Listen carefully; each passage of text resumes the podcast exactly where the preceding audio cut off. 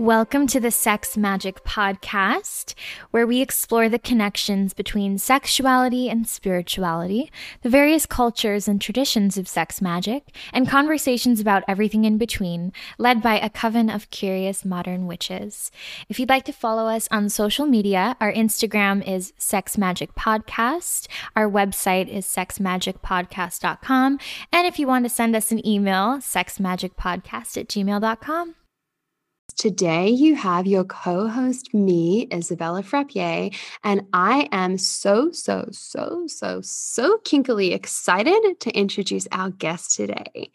Dr. Carolyn Elliott is the author of Existential Kink, a handbook of life altering magic, and cult favorite creativity book, Awaken Your Genius. She runs a seven bigger online business, specializing in helping people achieve dramatic positive change in their lives through shadow integration practices and applied occult philosophy. My emphasis is because I'm going to be hitting that when we chat. Carolyn is known for her uncanny and uncomfortable ability to trick really smart, high achieving, magical people into doing the things that they actually want to do.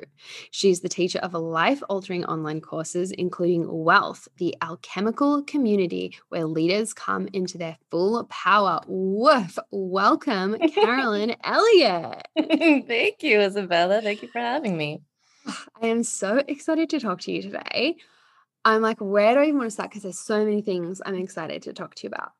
Um, when I'm reading your bio, I'm struck by the thing, the the line on tr- kind of tricking people into doing what they actually want to do, and it really there's something that you say, and I'll paraphrase it terribly, and I'm sure you can tell us a bit more deeply about it. But one of the things in Carolyn's work that has really affected me really deeply and positively is the idea that having is evidence of wanting. Can you speak more on that because that just like changed my life? Yeah, absolutely. So um so that's one of the axioms of existential kink. So if people want to learn more about it, they can find it in my book of the same name. Um and it's an excavation axiom. So basically it's a tool for me to look at my life and to find out what I am unconsciously creating or what my mm. unconscious has already created. Because, um, you know, it's a funny thing, even though um, psychoanalysis has been uh, and depth psychology are pretty old by now, still in the popular imagination, people tend to think, oh, my interior monologue that's who I am, who I consciously think I am. Mm-hmm. It's like, well, no, actually, you know, our interior monologue is just sort of like the tippy, tippy top of the iceberg of our psyche. Mm-hmm. And then the rest is the unconscious. And the unconscious is, um, so, so many of our decisions are made at an unconscious level, you know, um, mm-hmm. who we're attracted to in relationships, um, how we estimate our worth and our value, um, you know the, the ways that that dictates how we get into career situations or this so so much and it's mm. happening um, at an unconscious level so having as evidence of wanting is pointing towards this principle that um, we create in our lives what we have an unconscious desire or attachment mm. to or enjoyment in and the thing about the unconscious is that it's possible for us to have an unconscious enjoyment in things that our ego absolutely hates, hates, hates, hates. And um, the trick of it is, uh, you know, so it's like um, the pioneering psychologist Carl Jung said, um, until you make the unconscious conscious, it will rule your life and you will mm. call it fate. So let's say that I have an unconscious desire to experience scarcity in my life. And I just, I really have this unconscious compulsive enjoyment in like this anxiety and like feeling humiliated by my low bank account and feeling like, oh my gosh, how am I going to make it to the end of the month? And all of this intensity and sensation. Um, I'm unconsciously like really fascinated by it. Mm-hmm. If I don't make that conscious, and and you know i was able to not make that conscious for the first part of my adult life. I had that attraction but my conscious mind was like oh my god i hate this. I hate being mm. broke this is so embarrassing. What's wrong with me? Why does the world suck so much? Why is capitalism so evil? And just all of these things. And um and it was a big process for me to make that previously unconscious enjoyment conscious so that I could liberate myself from it mm. and change my fate. Because it just seemed mm. like my fate. It seemed like it was my fate to be broke all the time, to really be struggling and not be able to find work that I liked or where I was appreciated or paid well. Um, and it was a real feat of self honesty to admit to myself, oh, actually, mm. you know, my conscious mind hates this, but the deeper part of my psyche really wants it, just mm-hmm. is so fulfilled by it, just utterly adores it. So, um, you know, so this idea of having as evidence of wanting can be a very threatening idea because a lot of us have situations in our lives that are really, really icky to mm-hmm. our conscious mind. You know, I got, oh, this thing with my partner really sucks. They just lied to me, or, you know, um, my boss is so mean to me, or, uh, you know, just all of the billions of things that are uncomfortable in life. And so coming to find the part of my soul that truly, truly, truly has this kinky, freaky enjoyment of like, oh, yes, lie to me. Oh, yes, be mean to me. yes. It's just like insane like that. Yeah. And coming to, um, to accept that that is me as much mm-hmm. as my conscious ego is me and not shaming those desires and enjoyments, not denying them, not repressing them, not mm. disowning them. Because any of that, any of being like, like if I go at it with a narrative of like, oh, I have this scarcity in my life and that means I want it and that's so messed up and why am I like this and mm-hmm. I suck, I'm creating this because I suck so much, you know, any attitude of blaming, shaming, denying, disowning, that will all keep things in the unconscious where they remain generative where they mm-hmm. remain so it's like as long as something is in my unconscious let's say a desire um, it has a kind of autonomous power and this is another thing that carl jung talked a lot about complexes and the way that um, the conscious mind can be taken over by different archetypes including mm. the shadow and when we're taken over when we're possessed um, it's like that's when that that unconscious desire is in the driver's seat and we don't even realize it. We don't even know that it's happening. So, the challenge of this process that Carl Jung called individuation, and which I believe is synonymous in magic with the process of individuation, or sorry, um, initiation, um, mm-hmm. and like waking up into our connection with our larger mm. self, is a process of coming into relationship with all these pieces in our psyche. Mm-hmm. And um, yeah, basically getting really, really cozy and cuddly and sexy with them and whatever it mm. takes. And no longer being like, oh, that's not part of me. I have nothing in me would ever, ever enjoy this terrible thing because it's a lie. Because, mm-hmm. um, you know, boy anyways i'll just pause there because i can keep rambling forever.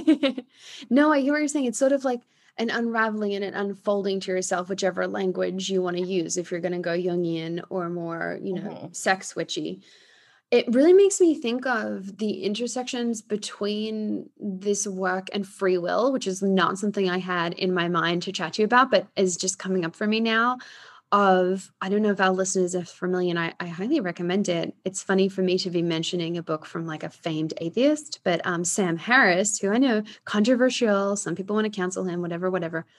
Um, he has a great book on free will, which is really interesting. And there's a part in it that speaks to how they did a study on people making decisions, just like little decisions, like which color are you going to pick, which item are you going to pick up, and that the brain registered the decision much later than we thought it was. And that makes me think of like, it's just so interesting to me how people use all these different frameworks like Jungian psychology or, you know, atheistic science based Sam Harris shit to explain what really we all kind of know on an, in an embodied way, which is like, I don't really know why I make the decisions I make. It's happening like we have this illusion that we're really in the driver's seat i think a lot more than we than we actually are and that's part of what i love about existential kink this idea of yes like getting out of your own way getting out of your own kind of like apologies and excuses Um, and I meant to say this on the top of the call, but I forgot because I'm so excited. Um, but like everything Carol and I are going to be speaking to today, dear listener, is just for people that are like into this and they want to explore this work. And I remember for me personally, before I got to this level of my life, I got really like triggered and challenged when people said things like this because I was like, fuck off. Like, no, this is circumstance. Like, how could I be doing it? Mm-hmm. Um, so if you're listening and you're feeling triggered and challenged, that's also okay. And it's totally okay to be wherever you're at and not want to change. And, you know, if it feels safe for your nervous system, but maybe uncomfortable to keep listening, you're a little curious, your interest is piqued, like feel free to listen through. Or if you're like, fuck these two ladies, then also fine too. thank you. Thank you. That's a great, um, great statement um, for all the listeners out there, Isabella. I love that. And it's also so like this this stream of wisdom that we're talking about here. One of the things that I find so fascinating about it is that it has been very well known in many contexts throughout the ages. It was well known to Jung and Freud and to all the founding psychologists, but it hasn't really become part of pop psychology mm-hmm. or pop self help. Um, I think in part because it is so freaking offensive. It is mm-hmm. just immensely offensive to everyone's ego. Mm-hmm. Nobody's ego wants to hear like, uh, "Hey, honey, you know this big drama in your life and these people who treat you like yeah. some part of you is really, really into that." Like, no, mm-hmm. how rude! Like nobody wants to hear that.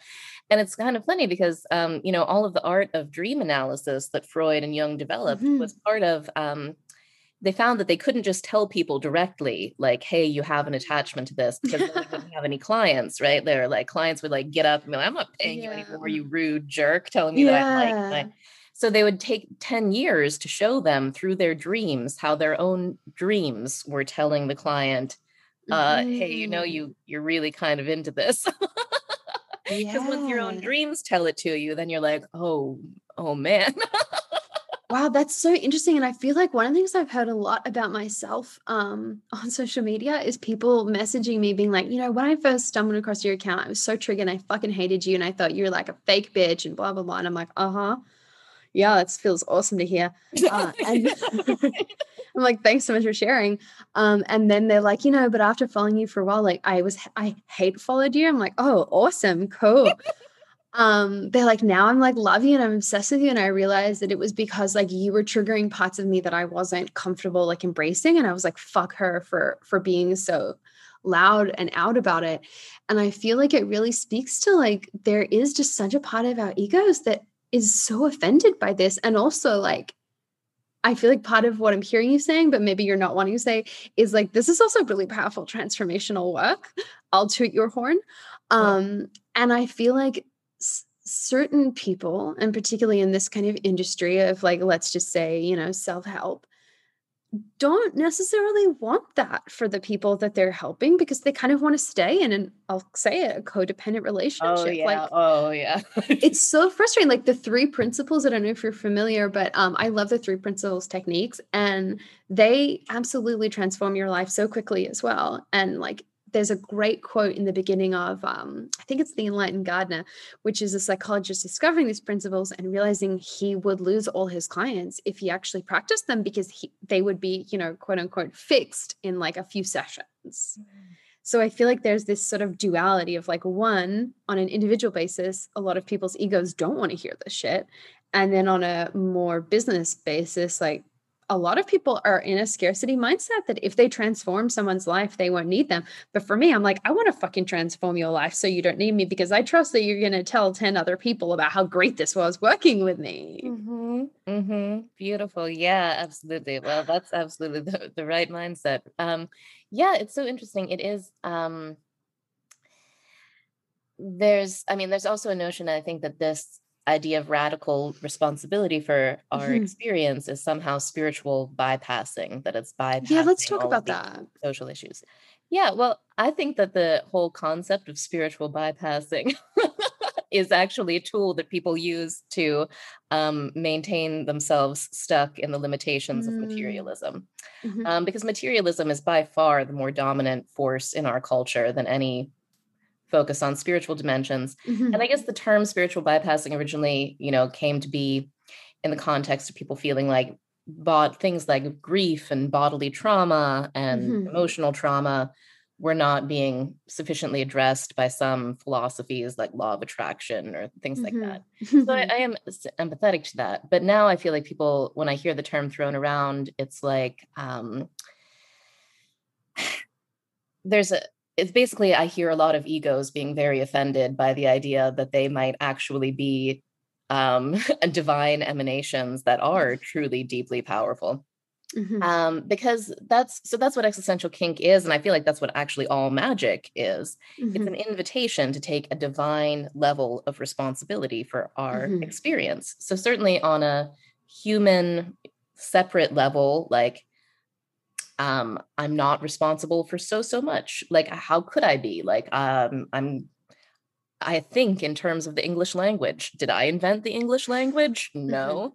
Like, did I create this body? Well, no. My parents had sex and, you know, mm-hmm. thousands of generations before them.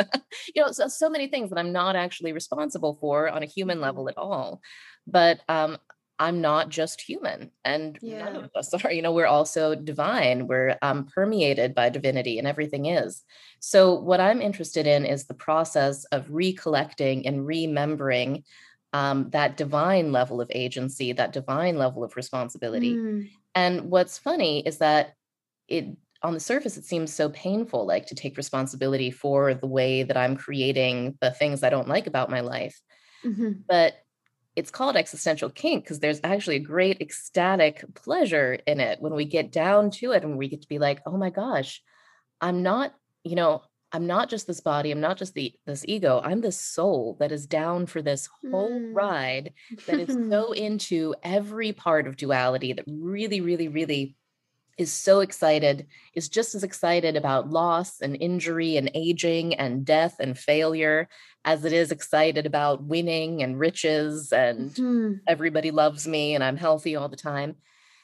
Um, so I see this work as being sort of like it's um, on one hand, it can be easy to have an intellectual notion of I'm divine and uh, everything, but to take that knowledge into my body. So I'm mm-hmm. having a mm-hmm. bodily level orgasmic experience, even with things that my mind considers terrible.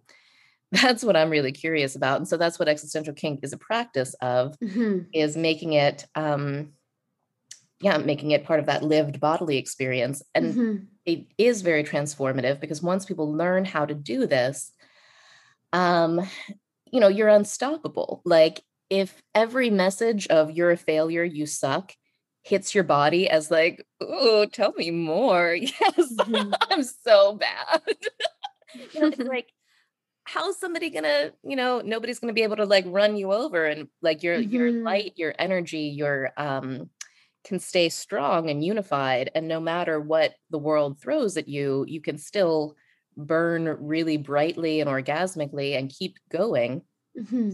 Whereas at least for me previously when i took myself much more seriously and was in a egoic way and was not as interested in this divine enjoyment um you know it's like uh, something any little thing could come at me and make me feel like, oh, I'm such a failure. Oh, I'm such a loser. Yeah. This is like, oh, I'll never get it right. Like, and part of what's really awesome and liberating, I think, about the existential kink philosophy is it's this notion that whatever is happening in your life that you don't like, it's not there because it's true. It's not there because it's real. It's not there because you suck.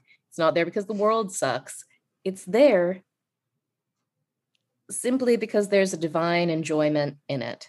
Mm-hmm its the only reason for anything is is this weird freaky intense enjoyment that the divine has in absolutely everything mm-hmm. so if we can put our attention there and allow that enjoyment to arise in our bodies um, we don't have to keep recreating those patterns because the patterns they keep recreating until we're willing to enjoy them mm-hmm. um, it's sort of like they're looking for our conscious embrace and our conscious acceptance and once they get that mm. then it's mm. like the the energy that was sort of caught up there gets liberated I love that too because if we're thinking of the idea of being um, souls, you know, that are much more spiritual than just I'm here drinking a hot cacao, talking to Carolyn Elliott, and I have the idea of who I am as a person and you are as a person.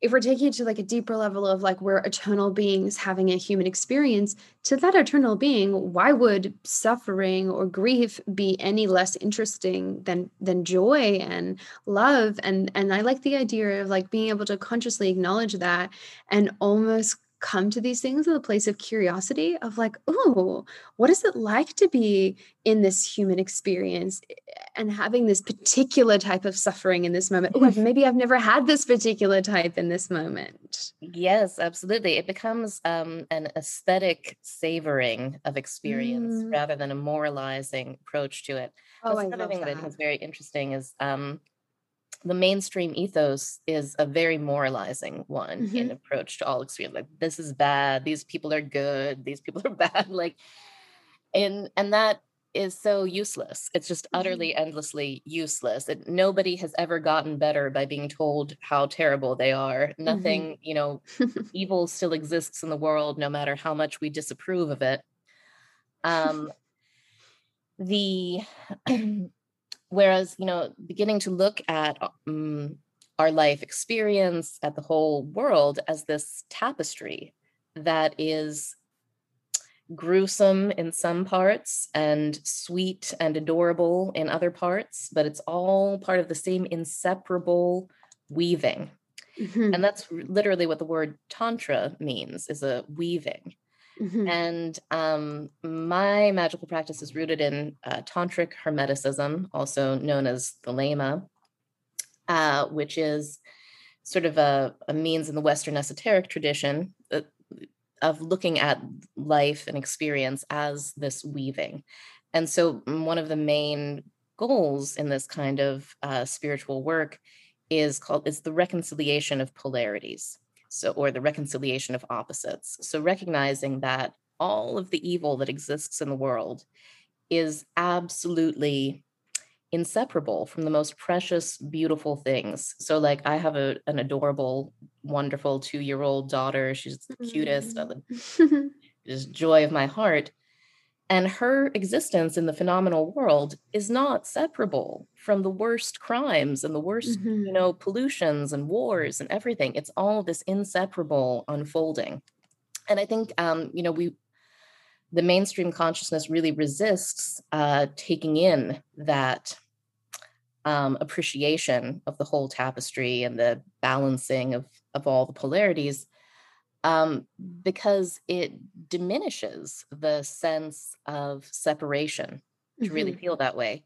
And um, and the moralistic righteousness of it all exactly exactly and there's like there's a lot of juice i mean there's a lot of fun mm-hmm. there's a lot of pleasure in the separation in the righteousness mm-hmm. in all of the suffering that comes from believing ourselves to be separate mm-hmm.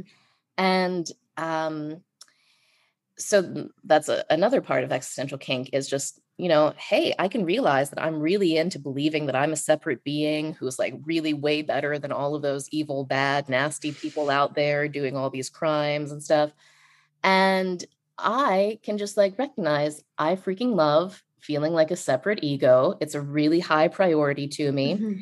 even though as a separate ego i feel vulnerable to death and injury and all sorts mm-hmm. of terrible things that really scare me um, I also just have just so much fun feeling like I'm completely separate from all the bad people out there, just everything. Mm-hmm. And just let myself have that pleasure.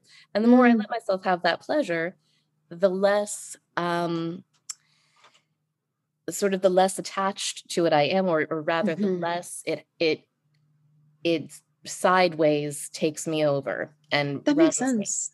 Me. Yeah. That makes sense. And it feels like also coming back to Sam Harris's book, Free Will, there's a great and super triggering part in the beginning of it that talks about how like a, a, an awful crime that was committed and he runs through how if you had had that criminal you know I wish we did do video for these because I feel like I'm constantly doing mm. quote fingers when I'm mm-hmm. talking on podcasts. But if you were this criminal and had had his life exactly, you would do the exact same crime. Mm. And that's such a challenging thing for people to understand. But I feel like it really speaks to this as well, in that if we can understand the truth of that, it really lifts the weight of it mm-hmm. and, and that moral uh, value that we're ascribing. not to say Absolutely. that you know we should go around murdering people but to say that people that commit crimes do it because of a series of circumstances and also you know perhaps these subconscious beliefs that would could only be continued to be reinforced and integrated by their circumstances of like well you're a criminal now you're going to go to prison you're bad you're wrong there's no real reform or deep unconditional love you know what are we expecting Absolutely, absolutely. And um, yeah, there's um, I read a quote from Swami Vivekananda recently that I thought expressed this very eloquently, where he was talking about um, something about how Christ is being crucified in all of the people in the world who are doing, you know, malevolent or mm-hmm. um, you know, terrible things. They are they're Christ and their their sacrifice is to be absorbed in that mm. evil so that mm. i can be here where i am all comfy mm-hmm. feeling like a good person like they're mm. sac- they are they are sacrificing themselves into evil to allow me to have the experience of being good and i am utterly indebted to them and utterly in humble awe relationship with them Wow, that is so powerful. And I'm like, are you reading my journal? Mm. Uh, I've been working through some twin flame stuff, which we'll, we'll talk about on a different episode, but it's really made me realize that the people that have done things that I deemed to be awful to me, what a fucking amazing gift they gave me, and how hard that must have been for them on a soul level. Them as a soul being who loves me so much as a soul being. Mm to do that to me and like how much they must love me on a soul level to have agreed to on a human level come down and do that and i think i would have found that really triggering to hear many years ago so i'm presencing that for our listeners and i want to give a really particular example in my life of I when I first moved to the States, I got into a terribly abusive relationship. Awful. Like every type of abuse, tick, tick, tick. Yeah. And I don't, looking at that now, I don't excuse that person's behavior in the sense of like, I deserved to receive that, mm-hmm. right? But I also getting out of that situation and goddess bless and all of the privileges I had that helped me get out of that situation, which not everybody has, but being able to look back on it and and really look at the parts of myself that I don't want to say that allowed me to get into the situation because I was definitely tricked um, under false pretenses, but then kept me in there. Like, of mm-hmm. course, there were parts of me that were like, yeah, I deserve this terrible treatment. Mm-hmm. And having the opportunity to look at them and heal them and be like, you know what? I don't fucking deserve that. And I would never put up with that shit again has been like such an incredible gift in my life. So I think we can really look at these situations that a lot of people see as very binary, very black and white, very moralistic, as uh, immeasurably nuanced and rich and juicy and full and ripe with lessons and meaning and love and significance. But that is not something a lot of people are jazzed to hear about. no, no, it is uncomfortable to consider, but I think um, it's it's so important to talk about because it uh, you know the irony is that um, being unwilling to consider that evil mm-hmm. Might have any evolutionary purpose just keeps us in ironically this like really nihilistic mm-hmm. depressed mm-hmm. hopeless place of being like well there's just all this terrible stuff that happens and it's pointless and it's meaningless and it goes nowhere and it yeah. serves no purpose and there's nothing we can do and might and well that energy is so stagnant too like people that have that narrative I, i'm always saying to them like what are you doing though right. like i hear people complaining all the time about like politics or global warming and i'm like yeah those things stress me out too but like what are you actively doing other than just mouthing off about them and enjoying the feeling of hating it? I think when we really can embrace our shadows, be clear on them, you know, fuck them, be with them, we can also then come into a place of more action. Absolutely, absolutely. Yeah, there's um there's like a clarity and an inspiration that comes um yeah, when that embrace and that fucking happens. Yeah. For sure. Like, for sure. Do like even, something about it. yeah, yeah, absolutely. So even if like the kind of person that you're talking about who's just like, you know, talking about how much things suck. And if they could yeah. even just be aware, like, oh my God, I love talking about how much things suck. yes, yes, Oh my God, yes. I'm going to check the news to see what else terrible happened. God, I hope some terrible things happen today that I could feel really mad about. Yes. like just, you know, making that conscious and giving it approval and giving it mm-hmm. love.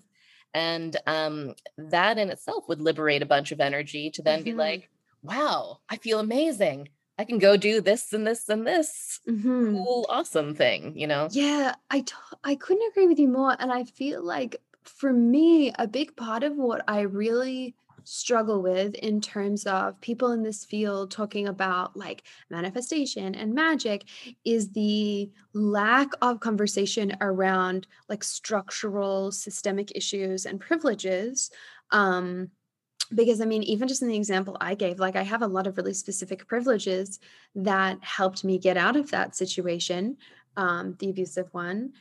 And I wonder, like, how, if you're interested in speaking on it, to no worries if not, how do you feel like, you know, systemic uh, injustices and access to privilege, I suppose, interacts with this idea of like existential kink because I can see how like someone like myself that has I really relate to your story which I didn't even get into but people should read your book and like I'm I'm I'm trying to ask you and talk to you about mm-hmm. things that people can't access for free as well but mm-hmm. Carolyn's story is fucking amazing and you should all learn about it um but I really relate to it as someone that um is white and I have certain privileges that was really poor my whole life like grew up quite poor stayed poor and then i was like you know what? I'm fucking over this and i took some really particular steps that were magical and practical.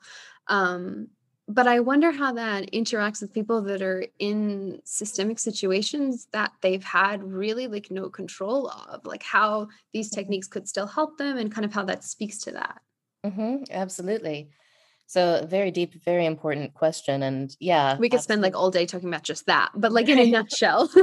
right. In a in a in a little nutshell, I think the answer is this. I think the answer is that um a sovereign, empowered, magical viewpoint will always be more helpful to a person, mm. no matter mm. what condition they mm-hmm. start out in, no matter where in the world they are than a materialist, mm-hmm. disempowered mm-hmm. um, position. So, for example, there's, um, you know, my own story. I'm, I'm white. I have all of the societal statuses that come with that. Um, I was also quite, you know, my family was in poverty and um, uh, my mother hates it when I say that on podcast interviews. I love you, mom. She was very resourceful. I'm glad mine doesn't listen to anything.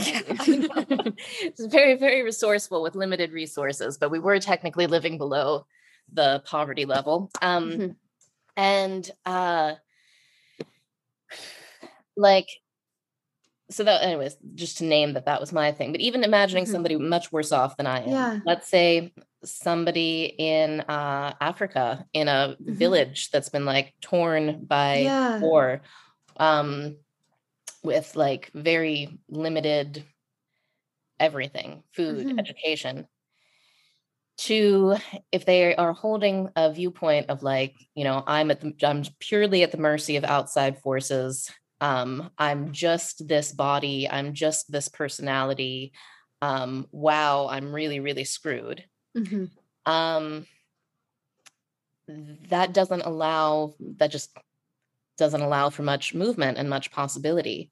Whereas, let's just say, by some grace, they've learned this viewpoint of um, I am an infinitely magical divine being, and I'm generating everything in my experience, including mm-hmm. this very difficult, painful situation. And um, I have the right to celebrate all of my creation, and I have the right to stay open to my creation evolving and um, to, you know, mysterious resources and help coming through in response to my own inner knowledge and my own contemplation of my deep divinity and my bliss and my divinity. Um, to me at least, that seems like that would generate a pretty strong synchronistic mm-hmm. response mm-hmm. from the surroundings, even if the surroundings were pretty bleak.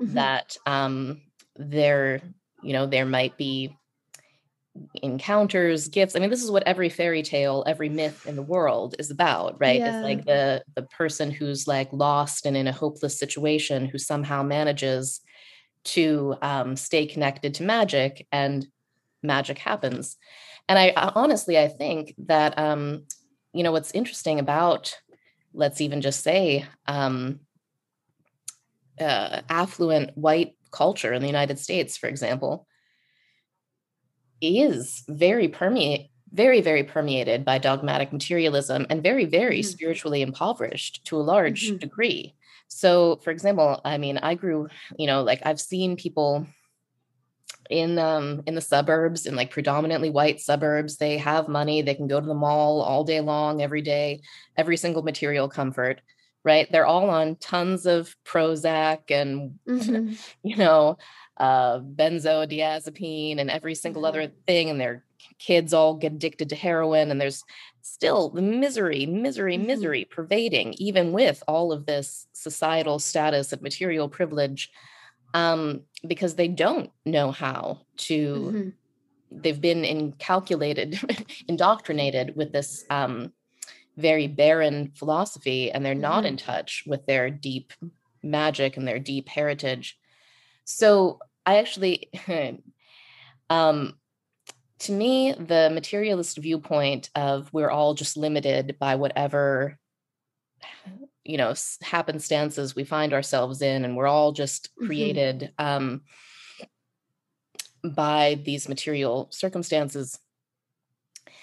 To me, that viewpoint um, is one that uh, um, deliberately I, su- I suspect i'm just going to go ahead and say mm-hmm. it i suspect is deliberately broadcast and deliberately taught in schools and deliberately made the focus of everything because it is so incredibly disempowering and it makes mm-hmm. people easier to control and it makes people more desperate to consume things mm-hmm. and it mm-hmm. makes people um you know disassociated from any real power so another thing is oh, we have a massive fear of death in mm-hmm. in mainstream materialist society. And in the united states certainly you know we we hide old people away in homes. We have funeral yeah. homes. There's no funeral rites in people's houses. Disregard their wisdom. Like it's awful. Absolutely. And what is that about? Well it's like the more afraid people are of death the more controllable they are. Mm-hmm. like you can't control people who are fully mm. embracing and fully willing to die. Like the mm. Vikings, you couldn't wow. control the Vikings because the Vikings did not, they were excited to go to Valhalla, right? Mm-hmm. There's no way you could enslave a people that's um, happy and at peace with, you know, the idea of going into a, um, a life beyond the body. I just think about that sometimes. I think about how much the conditioning we have um, is really a conditioning that promotes um, slavery of all sorts, both for the very materially privileged people and for the people on the lower rungs. Mm-hmm. Um, anyways, that gets into a whole lot of stuff. But I guess my answer to that was just be like, um, yeah, magical sovereignty, power, and bliss will always make a situation better, whatever the mm-hmm. situation mm-hmm. starts out as. And I think maybe another interesting point to consider is that some of these conversations that happen today about privilege, um, I find they they're sort of ignoring something, which is that like privilege is not unique to like say the modern structure of um, of America, for example the world has always been organized on um, status of various groups that's been won through violence. Mm-hmm. That's that's been the name of the game for thousands of years, and uh, so there's a way in which um, I think it's a little bit the wrong question asking um, maybe I'm I'm getting myself mixed up, but just pointing that this is all human stuff that, that's been happening mm-hmm. for a very long time. All of this imperialism, all of this, you know, peoples enslaving other peoples. Um, and that there's a way in which I hope that we can begin to evolve out of it. But I suspect that evolving out of it entails a lot more than just bemoaning it because mm-hmm. it's been bemoaned for many mm-hmm. thousands of years. And um, I think there's a way in which taking radical experience, radical responsibility for any way that I've created um, or participated in or been attracted to the various ways that I've been oppressed mm-hmm. is always going to be more interesting and more revelatory and um, more empowering than uh, just like waiting around being mad about mm-hmm. how oppressed I've been. So for me, mm-hmm. the main example of that would be, you know, experiences I've had of sexism. And uh, it's a very, very interesting, deep rabbit hole, the relation between the masculine and the mm-hmm. feminine and how um, what's been going on with that. So anyways, yeah. No, that makes sense. Thank you for sharing that. I'm always so interested in the way different people in the magical community kind of navigate these systemic uh, issues with sort of personal responsibility of magic. And I just, I find it deeply fascinating. Um, and I feel like there's so and I, I, really i mean i can only speak to my white experience mm-hmm. but i find that for myself there's been so much fear that I will do or say something wrong or incorrect, that it has kept me in like a small, limited space rather than being someone that's like, okay, well, I'm really excited and interested to learn more and do more and explore the ways that I am also an oppressor and also oppressed and more of the nuances and subtleties and the ways that magic can be wildly helpful. And then also, you know, the the more kind of trivial jokes that I like to make of like maybe we manifested it, maybe it's white privilege, you know. Mm-hmm. Um, and I just like being able to navigate some of those dualities. And I like we were talking about earlier with people that are complaining about like global warming and stuff. I just notice a lot of white people, particularly in this industry, complaining a lot and not doing anything. Mm-hmm. And I mm-hmm. think when we can really like take some radical actions and make changes, um, that's the most helpful we can be you know? Mm-hmm. Uh, yeah so that that meme the you know maybe you manifested it maybe it's white privilege right? It's such a zinger so good so funny. So funny what i think is interesting about that is that um you know of course it's playing on this idea because like um the idea of meritocracy of right like um, mm-hmm. i earned what i have and i did it on my individual merit yes. and i did it through even you know my hard work or just my magical power uh it's really really false but the funny maybe maybe both very funny and very fucked up and very mm-hmm. tragic mm-hmm. thing is is that say like a blonde chick in LA who mm-hmm. dreams about her favorite, you know, Malibu apartment and then, you know, gets it, makes it happen. Like well, you know, she did manifest that not just individually, but through all of the violence of her ancestors mm-hmm. did that mm-hmm. for her. The will of her ancestors and mm. all of its mm. epic, rapacious violence was like that fucking Malibu apartment. Stacy mm. gets it, okay? Mm. And I'm not perfect choice.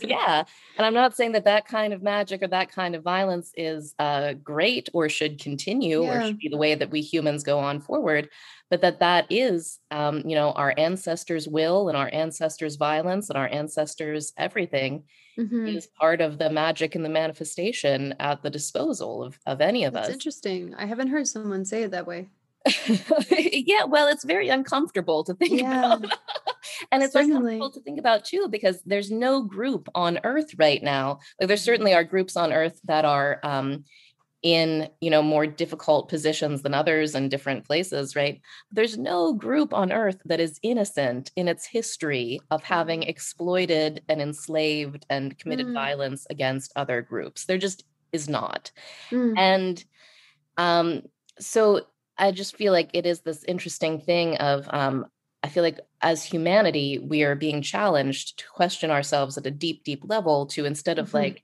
keep seeing some of us as oppressors and some of us as oppressed, or some are victimizers and some of our victims, of being like, man, could we let go of the whole game of mm.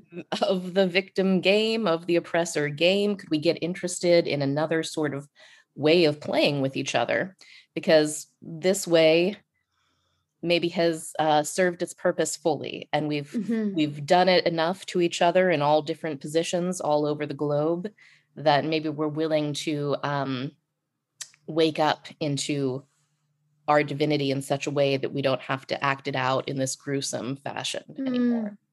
That's interesting. Yeah, I think for me, it falls under the idea I saw, I think it was maybe a year or two ago, that there was like headlines made when Kylie Jenner was named like self made billionaire of the year or something. Mm-hmm. And I thought, self made, really? really? That's interesting and I, like i really hear part of what you're speaking to in that of like we really it's not that you go after the malibu apartment and you get it on your own like literally things have to happen like people have to lease it to you like actual things have to happen um and it really speaks to the way like our community reacts and responds to us so i think that's why i kind of like and resonate with the maybe manifested and maybe it's white privilege meme because for me i feel like we can all be using these tools but the way we're in relationship with people kind of affects their outcome and their efficacy you know? Yes absolutely. Yeah there's there are different dynamics at play and different Mm-hmm. Absolutely. Just yeah. the idea of self-made anything is so funny to me. I'm like, really? Were you just totally by yourself the whole time and never talk to another human being? right in what reality do you live in? Because that sounds lonely. But I think a lot of this speaks to how ideas of um, fear and lack and and how we can shift them into abundance both like emotionally and practically and the more money people have particularly people for me that have been historically disenfranchised like the better we will all be. What advice do you have for listeners on how to like regardless of their circumstances how they can shift their mindset so that they can get more financial abundance? Because you're such an amazing expander for people in that like oh, such a a queen witch of the the big abundance magic and i really appreciate that in this world. Oh thank you. Yeah well the essence of it um i mean people can check out my book for a more detailed explanation but the essence is like looking at whatever I have in my life, however much or however little it is. And usually the human brain has a tendency to say it's quite little and it's not enough. That's usually the tendency. Um, to look at it and be like, oh my gosh, this experience right here of this, you know, this longing and this wanting and this um this scarceness and this wanting more and this feeling like this in itself is so so rich right mm. here right as it already is. And i'm going to give myself permission instead of like waiting for big orgasmic joy the day you know when i'm finally have the amount of money that i want instead of that i'm going to let myself get off on how extremely rich i am in this scarcity. Mm-hmm how um, I am just like a billionaire of scarcity and anxiety and humiliation. And I fucking love it. I love these things. I love mm. them more than I love the money. I have these things because I, they're actually more valuable and more important to me than whatever the money is. Mm. And that's okay. And I'm just going to let them be as important to me and as valuable to me and my soul as they are fully, fully celebrate them at this insane, freaky, slutty, kinky level. I'm just gonna go hog wild and um, you know, be this like holy whore that's like utterly just receiving the sensation of this lack, this scarcity, this humiliation, this limitation, this bondage because that's really what it is right when we we feel like we don't have the freedom like money is freedom right to go mm-hmm. where we want to have what we want so when i'm feeling a lack of it it's really this like deep exquisite bondage and mm-hmm. can i mm-hmm. just let myself feel as nailed as i am as um as fucked by I am as I am by the universe right now, right? Mm-hmm. Sometimes when people are really like at their wits' end or they're really broke, they're like, man, I am fucked. Well, yeah. just let yourself be completely fucked. Just be fucked by the universe and stop resisting it. Stop being like, no, no, no, universe, don't don't touch me that way. Because the mm-hmm. universe is just going to keep going anyways. The universe is a dom without a safe word. It's very violating. And our only choice really is like, how deep are we willing to open to experience that penetration? Like, can we let ourselves experience it not as violation, but as the penetration of the most immense, wonderful lover. So, like every moment of reality, um, the universe is making love to me. And how am I responding to that? Am I like, not right now, I'm not in the mood, ooh, stop, no, ugh. or am I like, oh my God, yes, this uh, the zero in my bank account. Oh, it's a negative 50 in my bank account. Oh my God, this bill, I don't know how I'm going to pay it. Oh, and of course, it sounds insane, but of course, when we let ourselves have that joy and that orgasmic energy and that like unshakable um, bliss, there's an immense creativity there mm. that opens up. And we start to get ideas about, you know, businesses that we can start, things that we can do, things that we can sell, uh, jobs that we can apply for. And we stop feeling identified with like um, i'm so limited and i suck so much and all of these things that really shut down creativity. So we we open up to this new level of inspiration. And then i'm you know we need to act on that inspiration. Mm-hmm. but it's like that energy opens up and it comes it becomes available in a way that it's not available as long as i'm just like oh poor me why am i uh, nobody wants me i'm uh, you know it's like um it's moving from a self-pity identity to a completely blissed and orgasmically fulfilled identity mm-hmm. and it mm-hmm. turns out people would much rather give money to would much rather hire would much rather spend time with people who have an energy of like being madly orgasmically fulfilled than they would. People who have an energy of being like really self-pitying and they feel like they suck and the world mm-hmm. sucks you know so that's a repellent energy mm-hmm. um so we through existential kink we can move into this like much much more magnetic um energy that's not based mm-hmm. on denying anything it's not based on ignoring the reality of where we are it's just based on um, having a really freaky kinky wanton embrace of where we mm, are. I love that. And I feel like, you know, our listeners, of course, are interested in sex magic, and a lot of them have professions and interests that are just non-conventional, you know.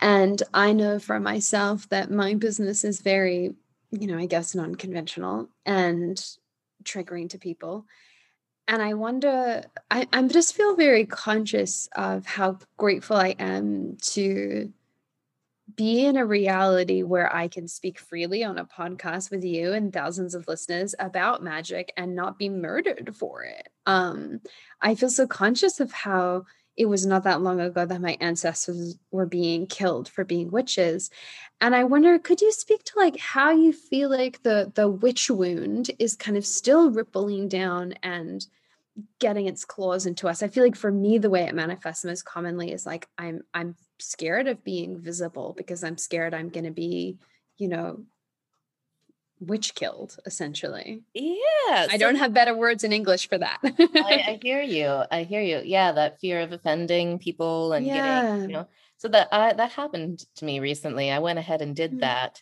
and i had like 2000 people commenting on my instagram telling me how much i sucked and mm-hmm. um you know and anyways it's been a whole really interesting experience and i i sort of I almost deliberately provoked it because I just wanted to get it over with because mm. I was aware mm. of in myself that I was like holding things back, not expressing things, wanting to be diplomatic all the time, but not mm-hmm. really feeling like full on in my expression.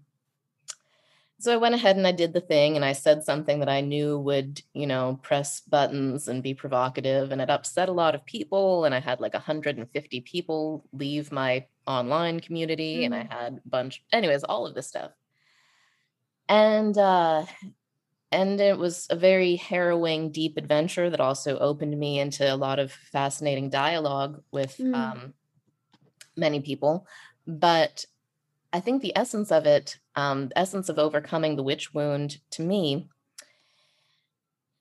is just deciding that i'm willing to be burnt over and over and over again and i have no problem with it i'm totally mm. okay with it i'm really really completely fine mm-hmm. with any consequence that comes of me mm-hmm. expressing the truth as well as I can. Mm-hmm. And sometimes I'll mess it up. Sometimes I'll be unnecessarily rude or shitty in the way that I express it. Sometimes I'll be, um, you know, I'll I'll be completely perfect in the way that I express it, but I'm just expressing something that is offensive to the social mores. Mm-hmm. You know, mm-hmm. all of these things. Um, if I'm holding in my mind that I am unwilling to be killed by the mob, mm-hmm then why wouldn't I be silent? I mean, that's the only way to, in, that's a way to ensure safety. Mm-hmm. Um, so to me, to like be, um, to have expression as an artist, as a magician, as a leader in the world, I have to be like unreservedly willing to experience whatever comes at mm-hmm. me as a consequence of that. And basically, it's like the message or the transmission that I'm giving has to be way more important to me then my comfort, then my respectability, then my anything. Hmm. And um, of course, the, there's a way in which that's a reckless attitude to take. Um, but there's another way in which, um, and I think maybe a lot of your listeners who've maybe, um, you know, spent a lot of time in meditation or uh, with entheogenic medicines or have had, you know, you know that you've been burnt multiple times and you know that you're still here. You keep mm-hmm. coming back. They can't get rid of you. mm-hmm.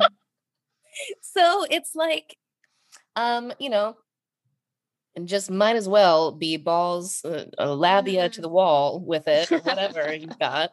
Um, because eh, we are eternal beings and we are eternally in relationship with each other and we are, you know, eternally offending mm-hmm. each other and healing each other mm-hmm. and torturing each other and nurturing each other. Mm-hmm.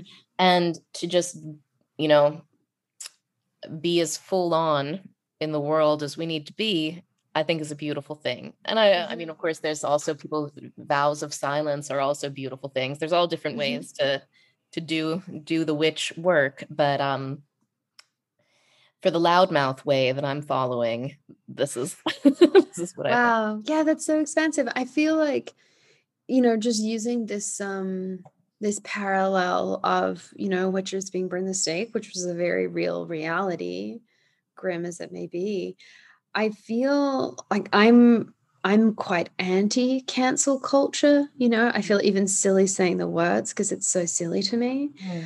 Um I think there are probably times where there are people that are so disinterested in growth and so leveraged already with their privilege that like continuing to give them a voice is probably unnecessary.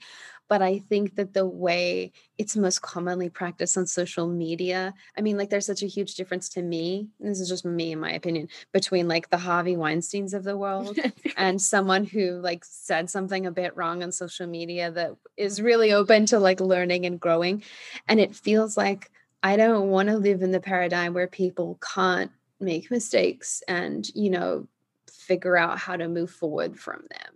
Mm-hmm. Yeah, absolutely. And I guess it's just interesting. I think that um, part of why we have just so much, uh, I think it's ultimately a beautiful thing, like that there is like uh, for example, like I'm just really grateful for the massive public shaming I just had. It was awesome in so many. I'm just like, I just wow, like that. Thank you.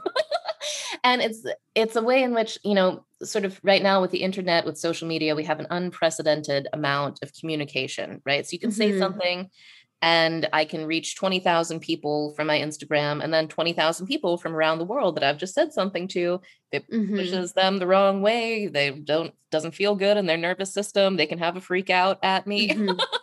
and it's um this has not this would not have been able to happen 20 yeah. years ago mm-hmm. uh, or whatever i don't know i'm losing the timeline now but it's a it's a pretty new phenomenon mm-hmm. and um I think that it's precipitating part of this evolution in human consciousness of um, us becoming much more aware of each other and much more mm-hmm. sensitive to each other, and and um, that it's probably inevitable that we'll continue to freak out at each other until we don't anymore. Mm-hmm. But um, I one of the things that I concentrate upon and that I'm working on with my wealth community. Um, I'm really, really interested in creating a concentration of alchemical literacy in the world. Mm. So, um, at least a few thousand people. I'm ultimately aiming for about 10,000 people who really, really, really know how to make the unconscious conscious, who know, you know, the the Basque word for witch is sorginak, which means one who makes her own fate. Mm. And so, who know how to make the unconscious conscious so that it's not ruling their lives. They're not calling it fate anymore. Instead, they're in charge of their own fate. Um, I want to create this concentration of, of, of alchemical literacy because, to my mind, that's the clearest way forward um, is through the evolution of mm-hmm. consciousness. And this has happened at other times in human history. So, for example, actual literacy mm-hmm. was um, an innovation that uh, very much changed the way that human consciousness operates. Maybe some would say for the worse, but it changed it. and, um, anyways, I don't think that we're going to get to. I, I, think that there's a deep longing in human hearts for a more beautiful, bountiful mm. world for all and i just don't think that we get there necessarily through um, through politics so much as we do through uh, changing the way our consciousness works mm-hmm. oh i so appreciate that and i know that there's a desire for that in my heart and i just think on that individual level we can often have so much more impact like if each person does their own work to figure out how to come and meet people with love I think that will have a really profound effect. And I, I mean, I haven't said this on the podcast before, but you know, I of course try to be political in the ways that are helpful um in terms of like action but i don't i you know i don't have the most faith. Like everyone was like woo biden. I'm like oh cool another super old white guy. Like you really think that's going to change our paradigm that much? Like yes i'm glad it's not trump but um you know i have more faith in in the individuals of this world kind of like waking up and coming to a place of more love and magic than i do an old white guy changing the world you know like it's one person that's a lot of pressure on one person's shoulders mm-hmm. i feel like for me a big piece of this is like my own perfectionism and i'm like a, a libra stellium so all across the place mm-hmm. i'm trying to mm. like not offend people and always make sure everything's fair and equitable um, I'm wondering that for me, this feels like that's a big stumbling block that I try to romance and you know do my existential kink on. I'm wondering for you in that period of that liminal space for you when you were moving out of a place of of lack and into abundance both emotionally and financially what were kind of the stumbling blocks that you came across and how did you move through them? Oh wow um you know it was all sort of it was i mean i think the deepest stumbling block for me was really understanding that i didn't have to shame um mm. my enjoyment in my poverty mm. that I could really like fully let it be present in my body, even though it was so, so weird. I mean, it's so, you're not supposed to enjoy poverty. That's fucked up. Like, mm-hmm. that's insane. And just like being like, no, well, actually, this is a kind of insanity that I am allowing myself to have because, mm. you know, um, it's, there's a way in which the, um, you know, the sanity of always being upset with bad circumstances and always being pleased with good circumstances is just immensely boring. Like, why not mm-hmm. try something else?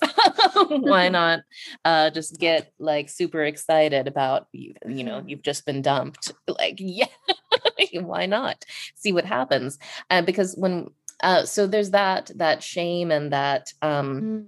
but like I said, was sort of coming again to the deep realization of like this this condition of this lack is not here because I deserve it. It's not here mm-hmm. because it's true. It's not here because the world sucks. It's here simply to be enjoyed, period, full stop. Mm-hmm. It's an aesthetic experience among any aesthetic experience that I could have in the world.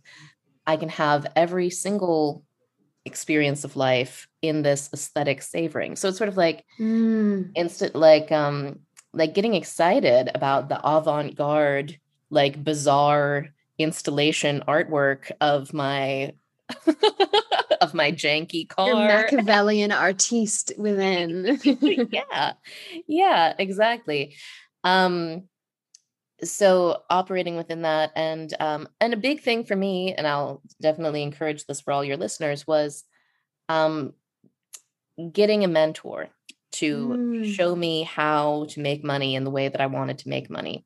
So um it was a big process for me to decide to invest in a mentor but um, i'm ultimately very very happy that i did and that was a bridging step that mm. then that person was able to show me like okay you can do this you can do that and um, it was sort of like i emerged from that seeing myself as so lacking and so pathetic to seeing myself as somebody who deserved to have a mentor mm-hmm. who deserved you know to invest in myself and to learn things so you know that just like actual knowledge gap or skill gap of mm-hmm. like and and of course it is you know it's a tough thing like many of us have been sold the notion that you can go to college and that will get you into some career track and it was like that is completely a lie that is not how mm-hmm. that works you know you really have to um, find your own way in the world and you really have yeah. to find your own alliances with people in whatever profession or field that you want to be mm-hmm. in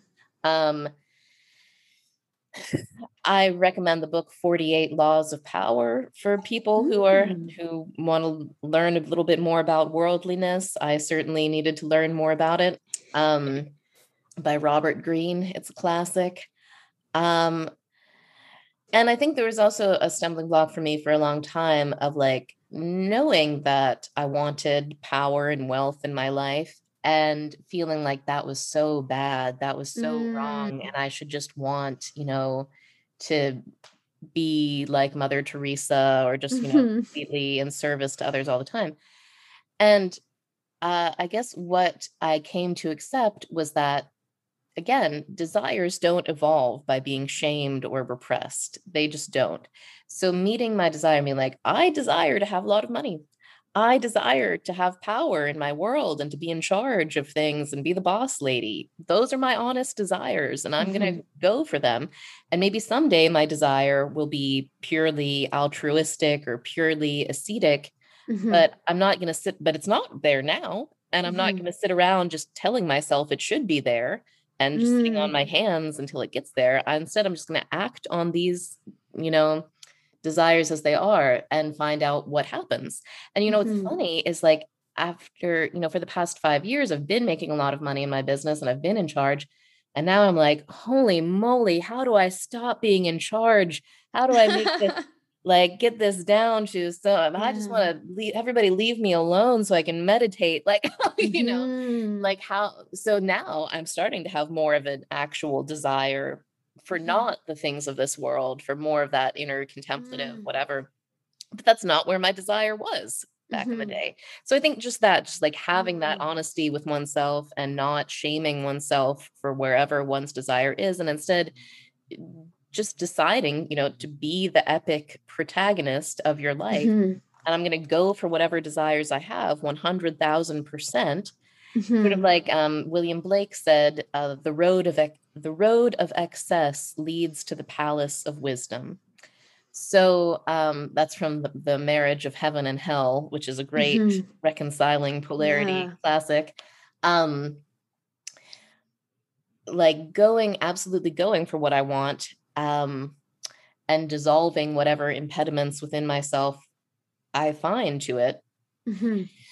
Um, sort of uh, basically evolving desire via fulfillment rather mm-hmm. than via denial or mm-hmm. shaming it. I love that. And I, that's actually a quote that I like and think about a lot. Um, and don't feel totally resolved that I ever can understand entirely what he meant. Um, but I love there's a quote also by Jim Carrey who says, uh, I wish that everybody on earth would get fame and money and power so that they would know that it doesn't mean anything and doesn't make you happy. right, right. And I think for me, like a big um, portion of my work that has been helpful is trusting myself as a person that can be trusted with money. I literally say to myself, I'm a person that can be trusted with huge sums of money. And not that I have yet to receive these huge sums, but last year in my business, I definitely made a lot more than I ever have before during, you know, Mhm. also a well, the last two years I've made more. Um, and you know, one of those years was during kind of, I guess, a recession and COVID and all of that.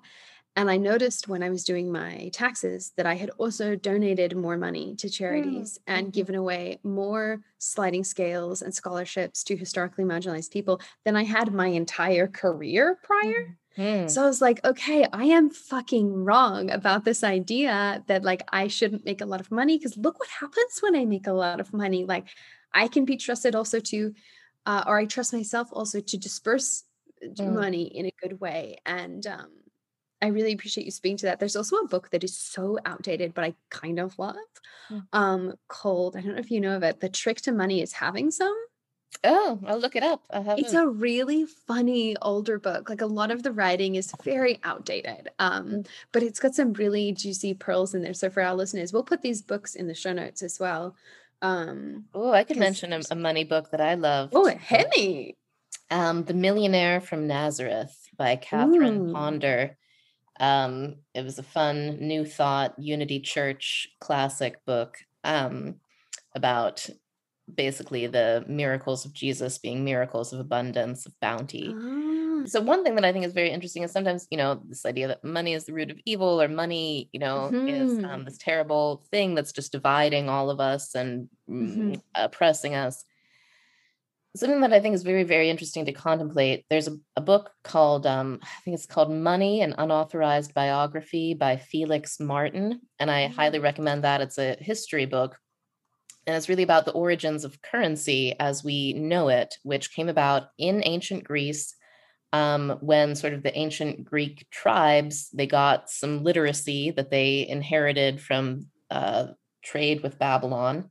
They figured out how to use writing, and so they figured out how to write these little IU, IOU notes, mm, and um, became this, you know, sort of basically the same kind of currency we have today. Um, and what's so interesting is before that existed, so first of all, the Greeks had initially they had like huge um, distrust with this, especially the aristocratic Greeks were Mm. like, this is terrible. This means that people can just be spreading value all around. You know, they associated it with the trickster god Hermes. Um, and the reason that they thought it was terrible, the aristocrats didn't like the invention of money, was because previously, up until then, the only ways that things were exchanged or that you could get more rich than you were, the main way was through war. You went and you Mm. attacked and you took somebody else's shit. That way, or you Mm. inherited it from your family who had accumulated it by going and attacking other people and taking their stuff mm, or you attacked a bunch of people and enslaved them and made them get stuff for you. but with the invention mm, of money was the first time that merchants or, you know, craftspeople could be like, I created this thing of value. You can give me money Mm. for it. You can have, I'll give you the thing of value, then I'll take this money and I'll use it to do other things. So it basically became um, there was a whole class of people who were not slaves and who were not military lords, but who were creating goods and services mm, and using money to exchange it. Um, and then that class of people, you know, gradually became more dominant than the warrior Mm. lords in many Makes me think of like a cryptocurrency, actually. yeah, yeah, yeah. I Well, feel so like that's kind of the second wave of that. well, absolutely, and, and that's fascinating, right? Because for uh, thousands of years, the main form of currency has been um, state sanctioned, state controlled currency Mhm. that's used to pay taxes, and you know, like that's why the like the dollar is legal tender to pay taxes in the United States. You have to pay taxes with U.S. dollars, and that's anyways. So cryptocurrency, a currency that is not controlled by any Mhm. state, fascinating innovation there. I also think another really deep innovation and um, a deep set of things to think about is that so there's this way in which money created a whole lot of peacefulness and a whole lot of opportunity that didn't exist before money existed and um, it and it still is in many ways a symbol of our separation a symbol of you know somebody can have more somebody can have less um i to me the big horizon that has the potential to be really really really liberating sounds very far out to talk about which is Mhm. the potential invention of zero point energy which is mm. something that Nikola Tesla was said to have uh, figured out, but then Edison. um, you know, there were there were things that went down, but there's something that there's scientists all over the world working on right now, which is that it's a known fact to physicists that in like a centimeter of empty space, there is more potential energy than is present in the whole manifest universe already. Wow. In a centimeter of empty space, because that empty space is, um, well, it's, I mean, there's this whole, it's, uh, boy, I'm bad at explaining physics, but people can look up, there's a beautiful book called Cosmometry by Marshall Lefferts that goes into um, these, I'll type out the name in the chat just because it's a funny, funny title, Cosmometry. Marshall Lefferts that goes into explaining this. But basically, there's all of this energy that if we could figure out a way to access it, would you know would create wow be endlessly creative um and would not create pollution and would not create all this and what i think is fascinating is that there's a parallel between making the unconscious conscious and mm. i think mm. accessing this zero point energy because this energy is it's the unmanifest it's empty space yeah so I think the more that we humans make our unconscious conscious, the closer that we will come to the parallel synchronistic technological breakthrough mm-hmm. of making the unmanifest energy manifest, um, accessing the zero point energy, which literally would remove all scarcity. Like you could mm-hmm. create anything, you could power anything, you could make anything.